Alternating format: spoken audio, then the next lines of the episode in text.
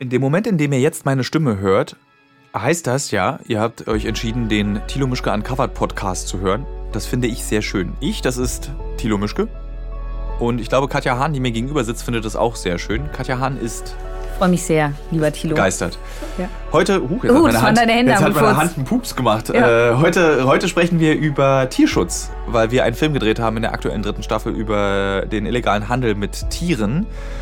Äh, und wir stell- werden das diskutieren, dieses Thema. Es ist ja nicht ganz einfach, Tierschutz zu diskutieren. Und äh, ich glaube, ich werde meinen Vater auch mal anrufen, weil der kann ja auch mal sagen, wie sich das anfühlt als Eltern, wenn das Kind immer in diese gefährlichen Länder fährt. Tierschutz klingt jetzt erstmal nicht gefährlich, aber ich kann schon mal sagen, für diejenigen, die den Film auch dann gucken werden, es war nicht ganz ungefährlich. Äh, ja, wir sind jetzt natürlich, äh, wir können ja mal einfach auch erzählen, dass wir diesen Podcast nicht in wöchentlichen Abständen aufnehmen, sondern Seit zwei Tagen in diesem Tonstudio seit zwei. Tagen in diesem Studio Ohne Luft. Ohne Luft. Äh, die, die Stimme versagt bereits. Katjas Haare sind zerzaust. Sie möchte eigentlich raus. Und äh, als Münchnerin ist es ja auch sehr schwer, in ähm, Berlin sich so lange aufzuhalten. Sehr schlimm. Ihr kriegt ja da so Aus- Ausschlag und sowas gibt es ja dann bei euch. Habe ich gehört. Kann ich übrigens treten, das sieht Ja. man dann auch im Video. Ah, stimmt. Ja, du hast auch sehr spitze Schuhe heute an. Jetzt bitte Ja, Kamera äh, unten. äh, extra deswegen. Ja. ja. Ähm, wir reden heute über den, Ha- den illegalen Handel mit Tieren. Und wir haben ja für Uncovered, äh, sind wir dort dafür nach Südafrika gefahren, was im Übrigen unsere längste Drehrecherche war. Also wir waren, glaube ich, fast 16 Tage in Südafrika. Und wir waren dafür in Indonesien. Wir waren in Südafrika wegen der Nashörner und in Indonesien waren wir wegen dieser kleinen äh, Plumploris. So heißen sie ja. Faulaffen. Feuchtnasenaffen. So heißt, gibt es einen anderen, aber es ist eigentlich allein wegen dieses Namens ist es schon herzzerreißend. Feuchtnasenaffe. Ich sag's jetzt nochmal für die Zuhörer. Jetzt die Kopfhörer ganz eng ins Ohr drücken beim Spaziergang oder beim Saubermachen oder beim Joggen. Ich sage das Wort nochmal. Feuchtnasenaffe. Ist das nicht schön? Wenn ich ein. Tier wäre, Wenn du ein Tier wärst, würdest du so heißen wollen. ich würde so heißen wollen. Ich Ja. meine, das ist so, weißt du, Tiere heißen so, warum heißt der Hund Hund? Stimmt, das ist eigentlich irgendwie ein sehr Ja. süßer Name. Ja, und das sagt auch genau, was das Tier ist. Es hat eine feuchte Nase und ist ein Affe. Aber die großen Augen sind nicht dabei. Das finde ich, hätte man noch ja, irgendwie. man hätte Feuchtnasen-Augenaffe. Genau, Ja, cooler Glubschi, Augen. Glubschi. Glubschi-Augenaffe. ja. Genau, das war ein Film, den wir dieses Jahr gemacht haben. Interessanterweise ist es ein Thema, was mich persönlich gar nicht berührt. Ich muss es so ehrlich sagen und ich kann bereite mich darauf einen Shitstorm vor. Natürlich bin ich kein Tierquäler und setze mich auch ein, wenn ich Tierquälerei sehe oder wenn jemand einen Hund tritt, was oft passiert auf Drehs, weil der Umgang mit Tieren auf der ganzen Welt anders ist als der Umgang mit Tieren bei uns. Dann gehe ich hin und sage, hör doch auf, tritt nicht den Hund. Aber ich hatte noch nie, auch als Journalist für Magazine zum Schreiben, nie das Interesse über so äh, d- Nashornjagd oder eben über diese Äffchen zu berichten.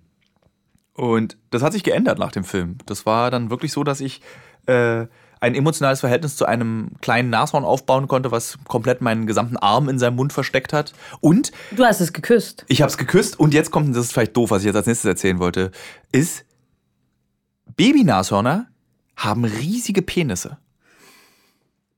Das hat mich wirklich erstaunt, weil dieses Babynashorn hat sich dann so unterwürfig vor mir hingeworfen und sich den Bauch streicheln lassen. Und dabei habe ich einen Blick auf den Babynashorn-Penis erhaschen können und war wirklich entsetzt, wie groß und unproportional groß dieser Penis zu dem Babykörper ist. Das hat überhaupt nicht gepasst. Das sah aus wie so ein Erwachsenen. So stelle ich mir einen erwachsenen Nashorn-Penis vor, wenn ich mir den mal vorstelle.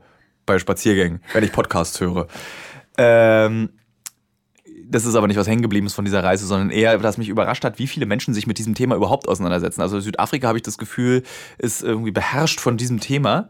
Und äh, Und sehr emotional. Also Ja. je, alle, mit denen du gesprochen hast, auf der einen wie auf der anderen Seite, waren sehr emotional. Was hat es mit dir dann gemacht? Das noch nichts, weil ich wusste, das ist, weil ich weiß, dass dieses Thema Tierschutz grundsätzlich ein emotional behaftetes Thema ist. Also wir haben die, bei Tierschutz hast du die gesamte Klaviatur an Emotionen. Also von militantem Hass bis hin zu, man müsste was tun, bis hin ist mir scheißegal. Und es ändert auch nichts an dem Tierschutz, wenn es mir egal ist. Also es ist so, äh, es gibt ja bestimmte Themen, da sollte jeder eine Meinung zu haben und das da- Umweltschutz, finde ich, sollte jeder eine Haltung und eine Meinung zu haben und so, wir haben es ja auch alle in der Schule gelernt, wir haben die Welt von unseren Kindern nur geborgt. Sobald wir feststellen, dass wir Fische nicht essen können, nee, wie war das? Sobald wir, irgendwann, wenn wir Fische, dann können wir Geld essen? Nee, sobald wir feststellen, dass alle Fische ausgestorben sind, können wir kein Geld, nee, da gibt es so einen Spruch, so einen ganz berühmten. Aber bei Tierschutz kannst du dich auch rausziehen, weil ich habe, weißt du, so wenn du zwei Kinder hast zu Hause und irgendwie äh, schuftest den ganzen Tag, da verstehe ich, dass man dann abends nicht noch 50 Euro dafür irgendwie abzwackt von seinem Geld, um Nashörnern in Südafrika zu helfen und sie vor dem Aussterben zu, äh, zu ähm, schützen. Aber ich finde, wenn man den Film dann sieht, dann kann man, glaube ich, tatsächlich das besser nachvollziehen, dass eben, und das habe ich gelernt, das Tier in der Kette der Opfer nicht das einzige Opfer ist. Also du hast eine ganze Kette an Opfern und da sind auch wieder Menschen beteiligt, weil der Missbrauch von, also der finanzielle Missbrauch von Nashörnern, das Klauen ihrer Hörner, eben auf Armut wieder basiert und einem in sich in einem Radius bewegt, der ähm, in keinster Weise sich von einem kriminellen Netzwerk unterscheidet. Also die Leute, die diese Hörner zum Beispiel international verschicken, verschicken auch Prostituierte, Drogen, Waffen auf denselben Wegen. Also so, das ist einfach dieselben Menschen und es spielt für die noch weniger eine Rolle, ob es jetzt ein Kilo Nashorn ist oder ein Kilo Koks oder 40 AK-47. Also das ist denen einfach egal. Und weil es eben sich auf denselben ähm, Wegen befindet, heißt Tierschützer zu sein, auch etwas gegen organisierte kriminelle Strukturen zu unternehmen. Und das wissen, glaube ich, die wenigsten. Und das habe ich verstanden bei diesem Dreh. Und damit wurde es für mich interessant. Weil in dem Moment, wo ich sage, ich schütze das Nashorn, schütze ich auch den Jäger, schütze ich auch den Jäger, der jagen gehen muss für seine Familie, weil er sonst verhungert. Äh, ich schütze auch die Person, die das schmuggelt und ähm, am Ende nur für eine Sache, die wissenschaftlich nicht mehr erwiesen ist, nämlich ob Nashorn medizinisch hilft. Letztendlich essen wir da Fingernägel, wenn wir es essen würden. Wir, das ist ein, nichts anderes als Horn. Deswegen heißt es auch so. Also es sind, das ist die gleiche Struktur wie im Haar, dieses Keratin, was und das nur dann verdickt und zusammen und dann wird's fest. Und ich weiß jetzt nicht, ob man ähm, eine dauerhafte Erektion davon bekommt, wenn man viel Haare isst. Das wäre mir neu. Und das wäre aber der gleiche Effekt. Also Leute, die Erektionsprobleme haben, können eben auch zum Friseur gehen und fragen, kann ich hier so, kann ich die Haare vom Tag haben? Und sie werden merken, ach, das ist eine eklige Vorstellung, so ein Beutel Haare aus dem Friseur zu essen. Ähm, aber wie ähm, war das? Ihr habt ja ähm, auch einen Wilderer ähm, ja. interviewt irgendwie. Ähm, da glaube ich, ist so zum ersten Mal deutlich geworden, wie gefährlich das auch ist. Also, ähm, weil ähm, ihr habt über einen Kontaktmann äh, den Zugang bekommen und ja. ähm, Phil, der uns auch geholfen hat bei dem ganzen ja. Arbeiten vor Ort, ein ziemlich lustiger Typ, so, ich würde sagen, so Ende, fünf, Anfang 60, mhm. so in dem Dreh, so die Ruhe selbst. Aber er hat sich hier, er meint, er war auch lange Videojournalist, also äh, Cutter, also Editor und hat äh, wirklich für BBC gearbeitet, jahrzehntelang und hat dann als Rentner gesagt, ich bin für den Schutz von Nashörner. Und ich setze jetzt die Rest, meine restliche Lebenszeit setze ich dafür ein, Nashörner zu schützen, egal wie. Und er hat auch einen relativ uns wahrscheinlich in Europa unbekannten Weg. Er sagt, wir müssen Nashörner züchten, wir müssen ihre Hörner verkaufen, damit sie am Leben bleiben. Weil da hat er so einen tollen Satz gesagt. Ähm, äh, it stays, wie war das? Äh, if it, it pays, it stays. It stays. Mhm. So, es bezahlt eben mit dem Verkauf des eigenen Horns, was immer wieder nachwächst. Und es ist auch kein Problem, dieses Horn für das Nashorn zu verlieren. Ähm, äh, was wollte ich sagen? Das, genau, das ist seine Haltung dazu und das unterstützt er eben auch. Und deswegen. Genau, aber, aber mit dem Bilderer ja, genau, sozusagen, weil das war so ein Moment im Auto. Ja. Das ist. Und wir sind dann auch in so, eine, in so ein Township, also in diese armen Viertel Südafrikas gefahren. Und du hast halt richtig gemerkt, dass ihm das auch wichtig war, uns diesen Mann zu geben, damit wir mit ihm reden, weil der, der größte Protest, den es gibt im Internet zum Beispiel bei dieser Nashorn-Frage ist, äh, bei dieser Nashorn-Situation ist, tötet doch einfach die Leute, die diese Tiere jagen. Oder wenn irgendwie, die, da gab es dann vor kurzem, vor einem Vierteljahr gab es so eine Nachricht, irgendwie drei Wilderer wurden von einem Nashorn oder von irgendeinem Tier totgefressen und man hat die nicht mal mehr gefunden, so sehr wurden die zerfleischt. Und er hat es wirklich, du konntest es im Facebook wunderbar lesen, das gerecht, das geschieht denen gerecht, das war, wenn, was ist deren eigenen Schuld, wenn sie sich mit der Natur anlegen, diese Idioten, die sollten alle sterben. Und das ist jetzt kein Argument einer Person, sondern ein großes Argument. Und diese, dieser, Mann ist eben stellvertretend, mit dem wir sprachen, dieser Wilderer, um zu verstehen, warum die das machen. Die machen das natürlich nicht, weil sie Lust haben, Nashörner zu jagen. Die machen es auch nicht, weil sie Erektionsprobleme haben und dieses Horn brauchen, sondern sie machen es, weil sie in, einem, in einer nicht vorstellbaren, für uns nicht vorstellbaren Armut leben und das ihr einziger Ausweg ist, Geld zu verdienen. Weil sie bekommen 1000 Dollar für dieses Horn, verkauft wird es im Übrigen für bis zu 20.000 Dollar pro Kilogramm. Und Sie müssen dafür eben zwei Tage im Dickicht bleiben, erschießen das Nas, töten das Nashorn, schneiden ihm das ab, töten im Zweifel das Kind, weil das Kind einfach zu laut ist, das wimmert, wenn die Mutter stirbt und dann deswegen töten sie auch diese kleinen Nashörner. Und es ist der, der, und Phil hat eben auch gesagt, es ist der falsche Weg, diesen Leuten einen Vorwurf zu machen. Wir müssen den Händlern und den da drüber liegenden den Vorwurf machen. Weil die würden diese Nashörner nicht töten, wenn sie keine andere, wenn sie eine andere Wahl hätten. Das würden sie einfach nicht machen. Und äh, ich hatte dann auch das Gefühl, dieses Gespräch mit dem Mann war ist relativ einmalig. Also ich habe schon viele, ich habe dann so viele Dokus auch gesehen und viele gelesen in, in Vorbereitung auf äh, den Film. Und da las ich selten von einem echten Wilderer, der erzählt, wie dieses Geschäft funktioniert. Und der auch erzählt uns auch sehr detailliert, wie die Vorbereitung ist. Und das ist eben auch militärisch vorbereitet. Also das ist, die bereiten sich, das ist nicht, wir gehen da einfach mal in Kruger Nationalpark, sondern das ist dann wirklich so mit Satellitenbilder. Da bleiben wir, da ist das Camp Nummer eins, da ist das Camp Nummer zwei, ähm, da ist Rückzugsort, falls irgendwas passiert. Und das ist halt auch wirklich gefährlich, weil in diesen Parks gibt es ja nicht nur Nashörner, sondern da, es gibt halt äh, äh, Wildtiere. Es gibt irgendwie so, man glaubt nicht, dass Zebras sind irre gefährlich. Die trampeln dich tot. Dann Giraffen, die rennen über dich rüber und äh, machen dich tot. Bisons, nee, nicht Bisons, äh, Büffel, die, die einfach dich umhauen. Und das lernst du alles daraus, dass eben mal wieder dieses Problem der Wilderei ein komplexeres Problem ist als Chinesen, was den Hauptabsatzmarkt macht, oder Vietnamesen, was den Hauptabsatzmarkt Nummer zwei macht, die Erektionsprobleme haben. Da steckt wieder viel mehr hinter. Und das habe ich dann gelernt und dann habe ich verstanden, okay, Tierschutz heißt eben, rede mit den Leuten, rede mit Wilderern. Und das würde mich dann auch interessieren. Ich glaube, dass es eine große Diskussion auch gibt, wenn der Film im Fernsehen kommt, weil es gibt viele Szenen, die man mir auch vorwerfen kann. Also wie wir, wir haben jetzt hier im Vorgespräch darüber gesprochen. Ich stehe neben einem Nashorn, dem die Nase abgesägt wird, also das Horn. Und ähm, die Leute werden sich aufregen darüber, aber auch nur, weil sie das Bild sehen und nicht den Kontext verstehen. Und deswegen ist es ganz wichtig, dass wir das dann auch mal zeigen. Was, ist die, was bedeutet das? Was heißt das alles? Ähm, den Wilderer, den ihr getroffen habt, ähm, du hast gesagt, es ist sehr, sehr selten, dass man mit so jemandem spricht. Die Anspannung war bei dem Phil, der das organisiert hat, eben auch sehr groß, weil er gesagt hat, also der darf auf gar keinen Fall erkannt werden, weil die kommen nachts und schneiden ihm die Kehle durch. Ähm, das habt ihr ja immer wieder, so dieses Thema Informantenschutz. Ja. Ähm, wie geht ihr damit um? Weil die Leute gehen ja wirklich ein großes Risiko ein, wenn sie mit euch sprechen, häufig. Also, wir, also wir vor den öffentlichen Institutionen, also wie Polizei und äh, es gibt ja zwei Formen des Informantenschutzes. Einmal, dass es im Fernsehen läuft und der Zuschauer das Gesicht sehen könnte.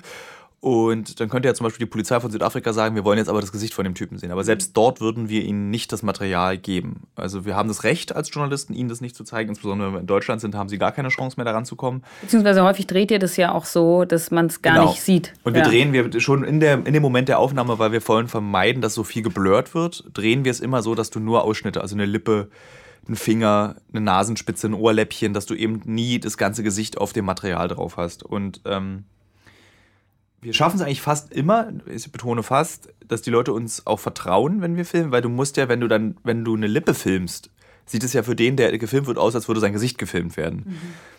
Und manchmal zeigen wir ihnen einfach auch das Material. Und dann können sie reingucken und sehen, wir filmen wirklich nicht das Gesicht. Also wir hatten es auch in El Salvador. Das war eine sehr absurde Situation, weil in El Salvador durften wir von diesen drei Gängen Menschen unter keinen Umständen die Gesichter filmen. Also da war das da wirklich, da wurden wir bedroht mit unserem Leben direkt. Also gesagt, wenn ihr unsere Gesichter filmt, mucksen wir euch ab.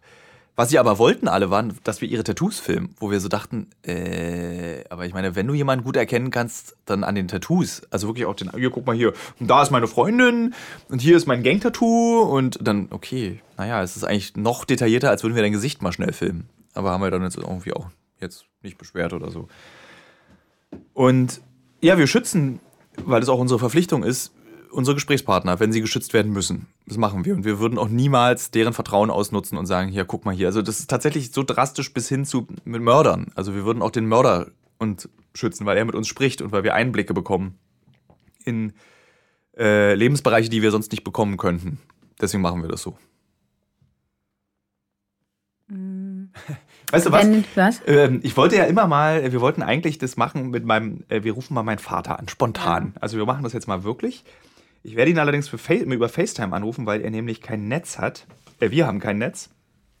Jetzt ist die Frage, ob mein Vater versteht, was FaceTime ist, wenn ich ihn damit anrufe. Ich würde ja gerne mal, dass wir mit ihm darüber reden. So.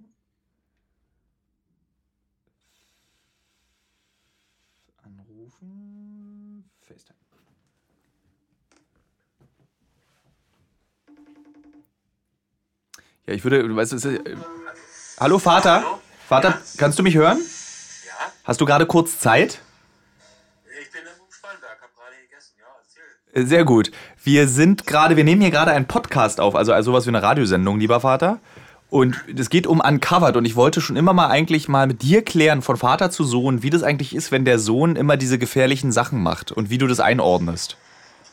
Weißt du doch. Ja, das ist jetzt hier live. Also es wird gerade aufgezeichnet. Ah ja. Also du musst eine echte Antwort geben.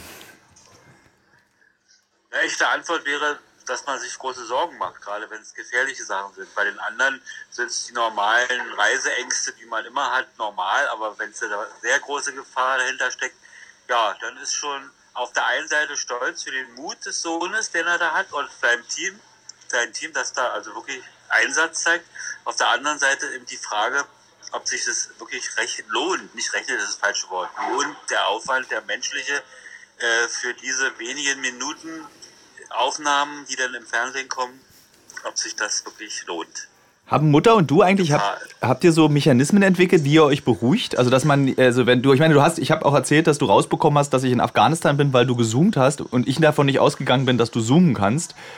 Ja, äh, dass ich auch die Fahne erkenne. Dass ja. du, na, die, das wusste ich, dass du die Fahne erkennst, wusste ich. Äh, als großer ja. Fan von Karl May musst du die Fahne ja auch erkennen. Ich weiß nicht, ob die damals schon aktuell war. Nee, war sie nicht. Aber gibt, hast du mit Mutter eigentlich so eine Art so äh, Wege entwickelt, dass, okay, Thilo ist jetzt in Afghanistan unser Sohn, dass man nicht ständig daran denkt? Ja, das, ja, man muss davor mal ein bisschen verdrängen, ja. Okay. Sonst, sonst ist man ständig damit berührt und, und man sich, macht sich total verrückt. Gut, ich wollte, deswegen habe ich nur angerufen. Ich wollte nur mal kurz eine Einschätzung. Ich glaube auch, dass die Hörer das ganz interessant finden. Wie gehen eigentlich die Eltern damit um, dass der Sohn so bekloppte Sachen macht? Ja. Und das hast du jetzt ja. Mit großer Sorge, mit großer Sorge und andererseits mit großem Stolz. Na, das ist ja auch schön. Ja. Hast mich, du hast mich ja immerhin dazu erzogen, dass ich sowas mache. Naja, naja. Nee, eigentlich nicht. Gut. Gut. Ja. Ja, ja. Ja, so, so, meine, ich, Kontonummer, meine Kontonummer kennst du ja, kannst du ja dann den, das Honorar überweisen. das werde ich dir überweisen. Das ist alles, alles, was du sagst, Vater, ist dann drin in diesem Podcast. Tschüss. Danke, tschüss. Ich finde es immer so lustig, dass Eltern am Telefon dieses so, als würde man so noch so eine Art, so, äh, so ein Faxgerät eigentlich. Danke, auf Wiederhören. Aber so ganz, aber irgendwie ist also Wahnsinn, ähm, finde ich, wie viel Bewunderung da auch mitklingt. Ja, Also, ich finde, es klingt sehr freundschaftlich. Ich hätte jetzt gedacht, dass der strenger ist. Es gab ja, wie ich erzählt hatte, ein, Ja. ein, also mein Vater war in meinen 37 Lebensjahren ein einziges Mal streng zu mir. Ja. Und es war, als er herausbekommen hat, dass ich in Afghanistan war. Also mein Ja. Vater ist grundsätzlich nie streng. Das, ich ist, gerade sagen, der klang sehr milde und sehr. das ist sein Gemüt, so ist er. Ja. Meine Mutter ist die strenge. ah, okay. Ja. Das ist so, die, die ist die so. Aber die, für meine Mutter ist es, glaube ich, noch schwerer zu verstehen, was ich da eigentlich mein, mache. Mein Vater ist Kulturwissenschaftler, für den ist es so, er versteht die Neugierde und für meine Mutter so, also so, da ist dann oft eher die Frage so, aber hoffentlich bezahlen sie es auch gut. So anstelle von so, und die will es eigentlich auch nicht. Also die ist dann oft eben auch traurig, Ja. wenn sie das mitbekommt. Mein Vater kann das so versuchen einzuordnen, diese Neugier, der kommt dann auch mit Theodor Fontane, der ja auch Journalist war, aber eben durch die Mark Brandenburg gelaufen ist und nicht Ja. durch die Welt. So, Gucken die sich denn die Filme dann auch an? ja. die Und- gucken sich das an. Und Wie finden die das dann so? äh, manchmal, es ist ihnen oft zu kurz. Sie Ja. hätten gerne so, das ist halt so die Elterngeneration, die guckt Aspekte, so, Mhm. die wollen dann so, aber ProSieben kann ja auch mal ein bisschen länger, aber wir sind ja dieses Jahr auch ein bisschen länger und ein bisschen Ja. detaillierter. Ähm, und die sehen tatsächlich auch nicht ihren Sohn dann dort, sondern die sehen eben den Journalisten, der Mhm. sich dort bewegt äh, durch das Land. Und das ist dann so, das, das trennen sie dann in dem Moment. Wenn es dann aber traurig wird oder manchmal weine ich ja auch, weil das einfach mich zu sehr berührt, die Situation, dann ist da sofort wieder der Sohn und dann weint auch meine Mutti. Also die sieht es dann, Mutter, man soll ja nicht Mutti sagen. Dann weint meine Mutter auch, weil es, dann weiß sie, sieht sie halt ihr Kind weinen. So, und das ist dann automatisch, glaube ich, schmerzhaft auch für sie. Und dann weiß sie, irgendwas muss mich sehr bewegt haben. Oder sie hat es ja gerade gesehen, was mich sehr bewegt hat. Sehr Ähm. bewegt haben mich, glaube ich, auch die Loris. Ähm, Sehr guter Übergang. Ja, sehr Ja. Du meinst Ähm, den Feuchtnasenaffen? Den Feuchtnasenaffen, Ja. genau. Das, den Part wollte ich dir überlassen. Äh, weil ich weiß, wie gerne du das Wort sagst. Ja. Vielleicht sagst du auch jetzt einfach nochmal, weil es ist ja auch schon ja, 15 Minuten her. Ja. Ähm, das ist ja so eine Geschichte, wo also auch ich im ersten Moment irgendwie mir dachte, das ist für mich schon so uncovered, weil man kennt diese Videos, aber man weiß nicht, was sich dahinter verbirgt. Ja. Und ähm, tatsächlich äh, dieses Tier einem sofort irgendwie so eine Wärme bringt. Also ich, ich finde, man kann sich dem nicht entziehen. Ja, vielleicht sollten wir kurz, bevor der, der Ja. falls der Hörer das nicht weiß, was gemeint ist, es gibt eben diese Feuchtnasenäffchen, Loris und man Ja. kennt meistens diese Tiere aus dem Internet. Also es werden so Videos geshared und geteilt bei Instagram, dass eben Touristen zum Beispiel in Indonesien oder auch in Thailand mit diesen Äffchen am Strand Fotos machen und die sind ganz wirklich, un also alles Niedliche, was existiert auf der Welt, wurde in diesen Affen gesteckt. Und diese Niedlichkeit ist ihnen eben zum Verhängnis geworden, weil sie für diese Videos Instagram-Touristen eben auch gefangen werden, weil sie als Haustiere gehalten werden. Und ähm, durch das Internet ist eben tatsächlich mittlerweile deren ähm, ähm, Überleben äh, bedroht. Also dass, dass dieses Tier stirbt aus, weil einfach sie aus ihren natürlichen Räumen geraubt werden, weil die natürlichen Lebensräume abgeholzt werden. Und äh, wir sind dann eben einfach nach Indonesien gefahren und haben diesen Affen gesucht und haben eben auch versucht, die, die Verkäufer dieser Affen zu finden. Das haben wir auch geschafft tatsächlich. Aber als ich das erste Mal ein Lori in freier Wildbahn gesehen habe, und das ist darauf zieht diese Frage von dir ab, da ist was ganz seltsam. Das Tier ist so niedlich, dass ich mich nicht beherrschen konnte und so eine Art achtjähriger Tilo wurde plötzlich, weil ich dann anfing auch so zu kichern und dann ich konnte mich gar nicht unter Kontrolle halten, weil das auch so so verletzlich ist, weil dieses Viech ist so lahm. Das sitzt dann oben auf so einem Baum und guckt dich ganz erschrocken an und dann bewegt sich irgendwie so, naja, schneckig von Ast zu Ast und du denkst dann so, okay, ja, das ist, ja, die Evolution hatte ich jetzt nicht auf das 21. Jahrhundert vorbereitet. Das, äh, das tut mir sehr leid.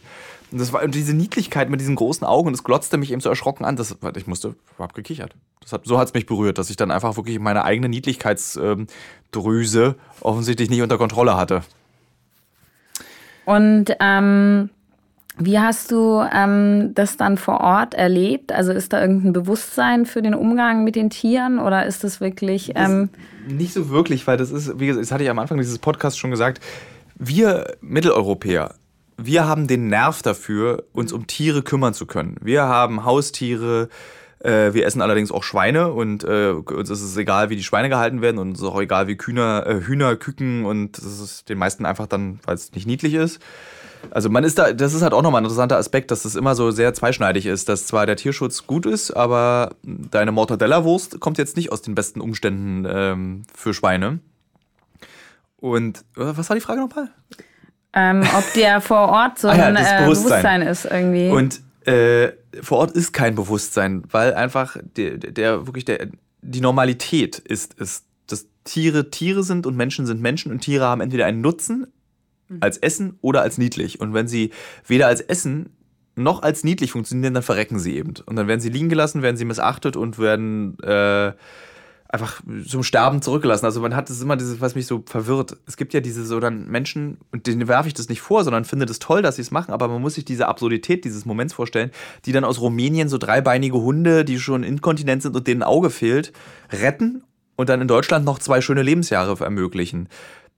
Dann gehst du aber nach Rumänien und siehst, dass dann irgendwie der Bevölkerung es dreckig geht, aber der helfen wir dann nicht. Da wollen wir dann lieber die Grenzen hochziehen, dass die nicht unsere Arbeitsplätze wegnehmen. Und das finde ich immer so, das ist mein persönliches Problem eben auch mit Tierschutz, dass ich oft auch sage, ich möchte eigentlich lieber erstmal den Menschen helfen, ohne dass es den Tieren schlechter geht. Mhm. Ja, ich will, dass es Tieren gut geht, aber wenn ich mich entscheiden müsste zwischen einem äh, Indonesier, dem ich helfen muss, oder dem Lori-Äffchen, würde meine persönliche moralische und emotionale Wahl eher auf den Indonesier fallen, weil er, weil auch das Lori-Äffchen vor Ort keine Rolle spielt. Gut, Indonesien geht's gut als Land, hatte ich das Gefühl, war mein subjektiver Eindruck und sehr oberflächlicher Eindruck. Äh, aber vor Ort ist es den meisten Leuten das Äffchen egal. Es ist halt niedlich, wenn es krank wird und geht's kaputt und wird weggeschmissen, wie Spielzeug. So. Und wir können das scheiße finden und es ist scheiße, ich finde es auch doof. Aber vor Ort ist es, man ist einfach nicht so groß geworden. Man mhm. ist nicht so äh, erwachsen geworden, was nicht rechtfertigt, dass man das auch lernen kann, dass man eine Verantwortung gegenüber Tieren entwickelt. Das ist, aber ja. da kommt dann schon wieder diese Arroganz der, der, der Mitteleuropäer, die dann versuchen, anderen Völkern zu erklären, wie sie sich zu verhalten haben. Weiß ich nicht, ist auch schwierig. Mhm. So, weiß ich nicht, es ist einfach eine sehr, es ist eine schwierige Situation, weil sich eben an diesem Tierschutz, an diesem Lori-Äffchen eben auch so Weltsichten brechen. Mhm. So, der Tourist, das Äffchen, für das es 2 Euro gibt, wenn man es aus dem Wald holt, das für 30 Euro verkauft wird und bei dem man als am Strand mit diesem Tierchen 5 Euro pro Foto bekommt. Also das ist der Weg. Mehr, mehr ist nicht. Ich muss die, die ganze Zeit so, habe ich so leichte Bäuerchen in diesem Podcast. Das ist mir ein bisschen unangenehm. Ich trinke mal noch einen Schluck Kaffee hilft bestimmt. Aber du hast auch Wissenschaftler getroffen, die vor Ort irgendwie sich quasi ihr Leben den Äffchen widmen ja. und irgendwie, ich weiß nicht mehr, also unfassbar lange im Wald sitzen. Ja, die sitzen dann so zwei Monate, drei Monate in so, auf, in so im Wald. Der im Übrigen, wir haben dann mit denen übernachtet im Wald. irre kalt ist. Also ich wusste, dass es im Dschungel kalt wird, nachts oder kühler. Ich habe aber nicht damit gerechnet, dass es 12 Grad werden. Also lag ich dann in meiner Hängematte mit äh, irgendwie T-Shirt und habe mich noch lustig gemacht am Vormittag darüber, dass die Forscher irgendwie mit drei Pullovern, Gummistiefeln, langen Jeans, Jacke, Mütze und Schal in den Wald gegangen sind. Da waren es nämlich noch 40 Grad. Äh, ich wusste dann allerdings nachts warum. Ich habe tatsächlich, das ist die kürzeste Nacht, in der ich versucht habe zu schlafen, je in meinem ganzen Leben. Also es gibt natürlich durchgemachte Nächte, aber da habe ich, glaube ich, bin ich irgendwie um, ich würde sagen, um 10 ins Bett im Wald und um halb fünf habe ich kapituliert und in diesem Zeitspanne von um zehn bis halb fünf habe ich insgesamt laut meines Schlaftreckers in meiner Uhr zehn Minuten geschlafen.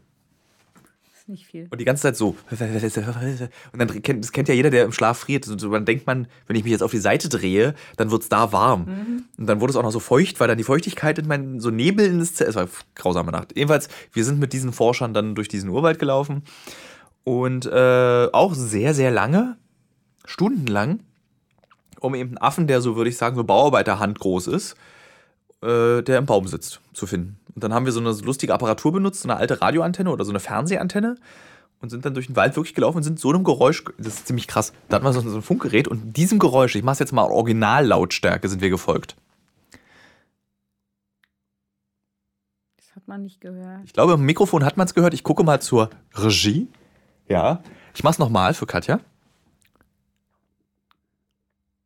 Dieses Geräusch. Hm. Und umso näher du gekommen bist, umso lauter wurde das Geräusch. Und deswegen standen dann irgendwie so zwölf ähm, Feuchtnasenäffchenforscher vor diesem Funkgerät. Das mag ich fast noch lieber, das Wort. Feuchtnasenäffchenforscher. Und dann bist du näher gekommen und war dann immer so. Und dann wurde es irgendwann zu einem richtigen Geräusch. Und, aber du sind wir durch diesen einfach durchgelaufen. Ich habe Tausendfüßer gefunden, weil wir müssen mal ein Uncovered machen Insekten, weil das ist ja meine persönliche Tierleidenschaft. Was ist eigentlich Was deine ist? persönliche Tierleidenschaft? Meine persönliche Tierleidenschaft. Ja. Fußballer. Fußballer, genau.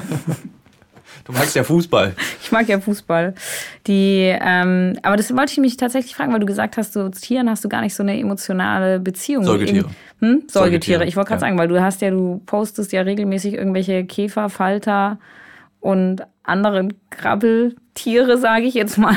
Also ich habe, umso älter ich werde, umso mehr interessiere ich mich für Nachtfalter kann man ja auch gar kein Gespräch draus bilden. Ne? Sowas, nee. Doch, versuch mal mal eine ich glaub, Frage. Du provozierst mich gerade. Nee, nee, nee, also ich habe ja angefangen damals mit äh, in Deutschland, dann in Deutschland? mit äh, äh, Sandkäfern, mhm. die man ja hier auch findet, diese großen schwarzen Käfer, ja. die äh, ganz schnell, und da will ich jetzt auch die Zuhörer mal warnen, wenn ihr dann im Sommer mal wieder loszieht, um Käfer zu sammeln, der Sandkäfer wird schnell verwechselt mit dem Ölkäfer und der sondert ein Sekret in Deutschland, also der Käfer sondert ein Sekret, was schwere Hautirritationen hervorrufen kann. Also auch Deutschland Deutschlands Insektenwelt birgt Gefahren.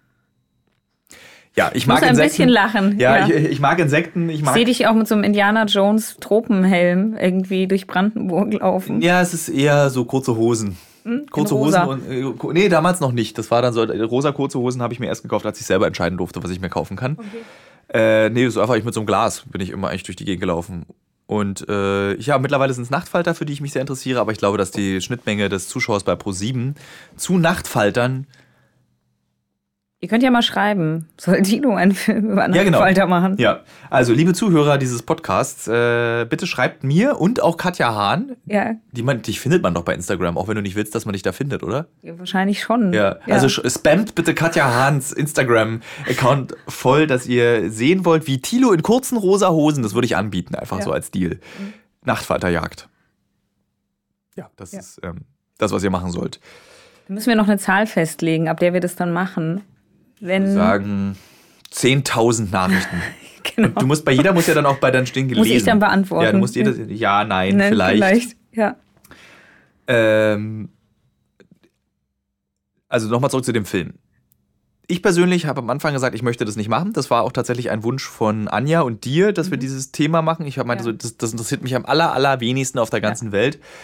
Bin aber über diesen Film tatsächlich auch über dieses Thema hinausgewachsen und gereift an diesem Thema und weiß, dass es wichtig ist, sich auch damit auseinanderzusetzen, insbesondere weil es eben auch was Kriminelles darstellt und nicht nur eine Gefährdung für Tiere ist.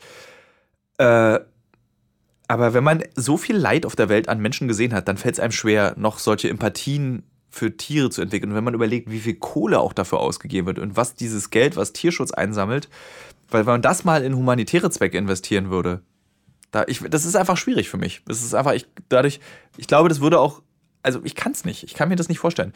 Wenn du so mir sagen würdest, Tilo, wollen wir dieses Jahr irgendwie zu Weihnachten für einen guten Zweck was stiften und du stiftest für Nashorn Stay Alive, würde ich sagen, nee, ich stifte für UNICEF Flüchtlingshilfe. Weil es wichtiger ist, finde ich. Könnt ihr auch gerne, diskutiert es mit mir und auch gerne mit Katja. Äh, diskutiert es gerne mit mir auf Facebook oder Instagram, ist mir Schnuppe. Ich, hab da, ich werde da auch mal nicht äh, abrücken von meiner Haltung, aber ich lasse mir gerne Argumente erzählen, das gebe ich zu. Okay, aber das ist doch auch schön, wenn ein Film so verändert, oder? Ja. Also das ist ja ähm, gerade vielleicht dann auch für dich spannend, ähm, A, die Parallelen zu sehen und B, dann halt auch zu gucken, was macht so ein Thema mit mir. Ja. Also. Ja, und das hat es tatsächlich gemacht. Und man merkt auch an uns beiden, wir können nicht so viel bereden bei diesem Film. Also es ist so, es ist auch relativ, für mich ist es schnell auserzählt also im Podcast, nicht der Film. Der Film ist genug da und wenn man sich da, und für T-Shirts interessiert man sich ja, aber ich wüsste jetzt auch nicht mehr, was ich dir erzählen sollte. Südafrika ist ein Land, was ich persönlich. Es war kalt, es war du, sehr hast, kalt. du hast sehr viel gefroren. Ich habe sehr viel gefroren. Äh, ich habe eine große Schwierigkeit mit diesem Land, äh, einfach politisch auch, dass, dass einfach die Weißen in diesem Land, die sich um Tierschutz kümmern, aber die schwarze Bevölkerung in diesem Land einfach am Hungertuch nagt, ist für mich eine absolute Katastrophe, dass in jedes Geschäft, in das du gehst, sind alle äh, Betreiber der Geschäfte, Besitzer der Geschäfte oder Restaurantleiter oder Leiter dieses Geschäfts sind Weiße. Die niederen Arbeiten werden von Schwarzen gemacht und das, da kriege ich das Kotzen. Also ich, für mich ist das, geht das nicht. Das ist so, deswegen, da, das ist da, wo ich dann so denke, okay, wir schützen jetzt hier Nashörner, aber hier ist noch eine schlimme Geschichte, die wir erzählen müssten. Die, aber ich verstehe das, weil das ist dann wieder weit weg vom Zuschauer. Also was war, da, ja, wobei das, also ich finde, man kann ja einfach nicht in einem Film alles erzählen. Nee, das also das ist ja. ähm, genau, also irgendwie total ein wichtiges Thema und ich glaube, das ist ja auch genau der Punkt, wenn du unterwegs bist, dass du dann halt so viel von einem Land siehst, wo sich ja auch Geschichten ergeben. Also es ja. war ja auch schon so, dass ihr irgendwie von einer Reise zurückgekommen seid und das Gefühl hattet, wir müssen ein Thema machen. Also ja. das ähm, ist ja der Vorteil, dass du wirklich lange in den Ländern bist, um dann auch solche Sachen mitzunehmen und zu sagen, okay, lass uns lieber mal darüber eine Geschichte machen.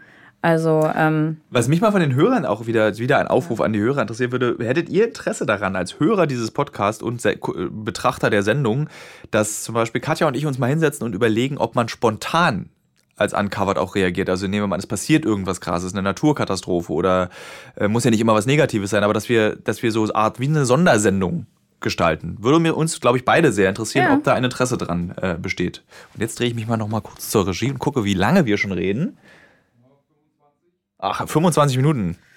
Wir haben keine Fragen, die wir vorlesen können. Nee. Nee. Ach doch, ich gucke nochmal, vielleicht habe ich eine Frage bekommen. Aber wir können ja auch, es tut, tut es weh dem Internet, wenn man mal 25 Minuten macht? Gut. Ja, also machen wir jetzt einfach mal nur 25 Dann machen wir mal nur 25 Minuten und ähm, die nächste Folge wird dann wieder länger, versprochen. Ja, weil die nächste Folge wird ganz toll. Ähm, wir haben jetzt ja quasi eine kleine Weihnachtspause. Ja.